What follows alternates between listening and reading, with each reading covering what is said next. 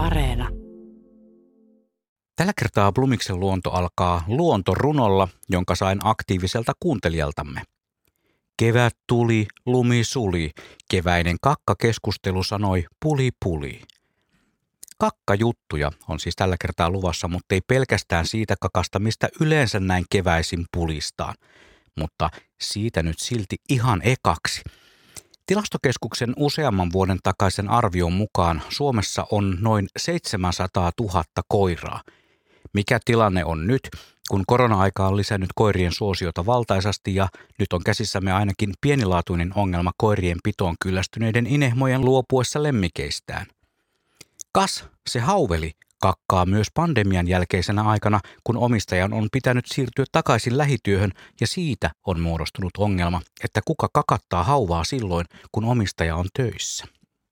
No pidetään kiinni siitä useamman vuoden takaisesta 700 000 koirasta, koska uudempaa arviota ei ole käytettävissä – Nämä 700 000 koirulia kakkaavat joka päivä, osa jopa useamman kerran päivässä.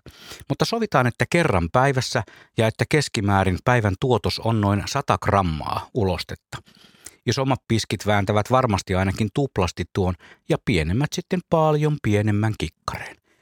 Päivässä siis tuotantoa on 70 000 kilon verran, mikä tekee vuodessa semmoiset reilut 25 miljoonaa kiloa olisi se yhteen paikkaan laitettuna melkoinen kasa. Onneksi suurin osa koiran ulkoiluttajista on niin sanottuja tunnollisia kakattajia ja he keräävät jätökset luonnollisesti muovipusseihinsa ja toimittavat ne jätehuoltoon asianmukaisella tavalla. Mutta valitettavasti tässäkin lajissa on se muiden maineen pilaava marginaaliryhmä, joiden takia sitten keväisin alkaa aina tämä sama kakkakeskustelu – Saattaa olla ainakin osittain samaa porukkaa, jotka pitävät lemmikkejään irrallaan, antaen niiden hätyttää luonnonvaraisia lintuja varsinkin kaupunkipuistoissa. Itse todistan tätä vastenmielistä näkyä joka päivä ikkunastani ja usean koiranomistajan suorittamana. Mutta se koiran kakasta tällä kertaa. Palataanpa nuoruuteni kultaisiin aikoihin eräässä eteläsavolaisessa pikkukaupungissa ja siellä ristimään yläasteen biologian tunnille. Kaljupäinen Bilsa Maikkamme kertoi meille kaikesta sellaisella kiihkolla, että väkisinkin siitä jäi osa mieleen. Varsin elävästi muistan, kuinka tämä kansankynttilä valisti meitä hormonien riuduttamia teinejä guanosta, eli lintujen ulosteesta ja sen merkityksestä maailman historiaan. Kun ihmiskunta keksi guanon jatkokäytön mahdollisuudet, se poiki melkoisen bisneksen ja johti jopa sotilaalliseen erikoisoperaatioon eteläisen Amerikan alueella. Paskempi homma, sanoisin. Ma. Lehmän läjät. Ne ovat jääneet myös mieleeni pikkujussi ajoilta. Liukumiinoiksi niitä silloin kutsuttiin, sillä sellaiseen astuminen saattoi aiheuttaa paitsi aineen tursumisen varpaiden välistä, myös tuotoksen koostumuksen aiheuttama liukastumisvaara oli mitä ilmeisin, ainakin jos miina oli niin sanottua tuoretta mallia. Karjalantaahan on käytetty luonnollisesti lannoitteena, mutta myös rakennusmateriaalina. En ole ihan varma, onko meillä sitä hyödynnetty, mutta monissa paikoin maailmalla kulkeessani olen lantamajoihin törmännyt. Ja siellä maailmalla kulkeessani olen törmännyt myös suurimpiin kakkoihin kuunaan.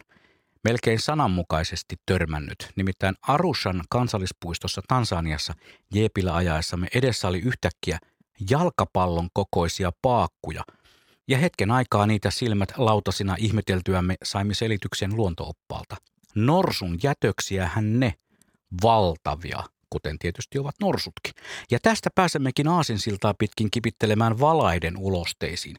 Tiesittekö, että sinivalaan kakka voi olla vaalean punaista syötyään tonnitolkulla katkarapuja ja pintaan noustessaan sinivalaan tuon merten höyryveturin jätös voi näyttää suurelta jäätelöpallolta?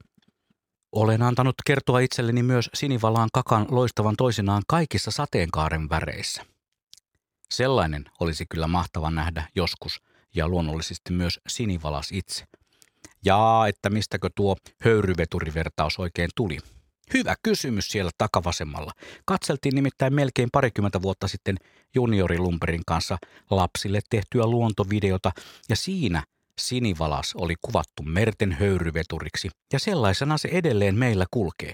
Aina kun sinivalas mainitaan, jompikumpi meistä sanoo, sinivalas, tuo merten höyryveturi.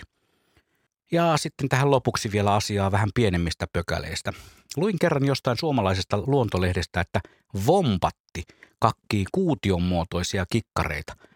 Vompatin suoliston loppupään erikoinen muoto tuottaa kuutiomaisia tuotoksia ja niistä muodostuu kätevästi hyvin koossa pysyvä kasa, joka luonnollisesti kertoo lähistöllä oleville lajitovereille, että täällä kulkee tällaisen kakkakasan kuningas – Tästä tulikin mieleen, että olisikohan lemmikkikoirien omistajien maahan jättämien kakkakasojen perimmäinen tarkoitus kertoa ympäristön muille kulkijoille, että täällä liikuin minä, luomakunnan kirkkain kruunu ja muista välittämätön yksilö.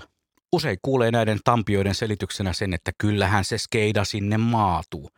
Mutta kun se maahan jätetty koiran kakka ei sovi sellaisenaan edes lannoitteeksi kasveille, ja sitä paitsi se häiritsee myös maan ravinnetasapainoa.